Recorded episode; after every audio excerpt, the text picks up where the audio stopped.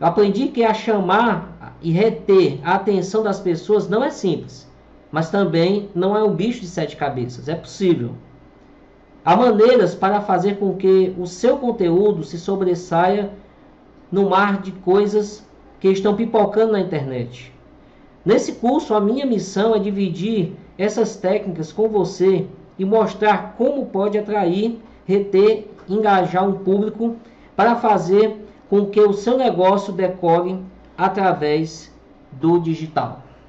Então, com isso, você tem que ter essa primeira noção, como também a noção de que você tem nas suas mãos um produto para vender e você precisa vender o seu produto pelo valor e não pelo preço.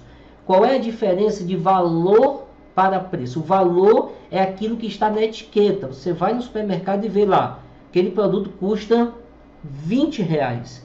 Todas as pessoas que olharem naquela etiqueta vão entender a mesma mensagem, custa R$20. Porém, se eu pegar uma caneta que eu tenho na minha mão nesta hora, que eu estou gravando esta aula, e perguntar para você até quanto você pagaria por essa caneta, você poderia pensar o seguinte: não, eu pagaria até R$2. É uma caneta BIC. Outro poderia, não, eu pagaria até R$5. Talvez até R$7.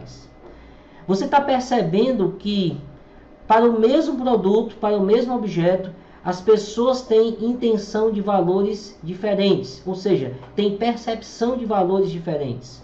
O que você precisa fazer é encontrar aquela pessoa que por uma caneta ela paga R$7 e oferecer a essa mesma pessoa por apenas R$5 ou por apenas R$3. Ela vai enxergar o seguinte: puxa, R$3, eu pagaria até R$7. Então está muito barato essa caneta. E eu vou comprar essa caneta.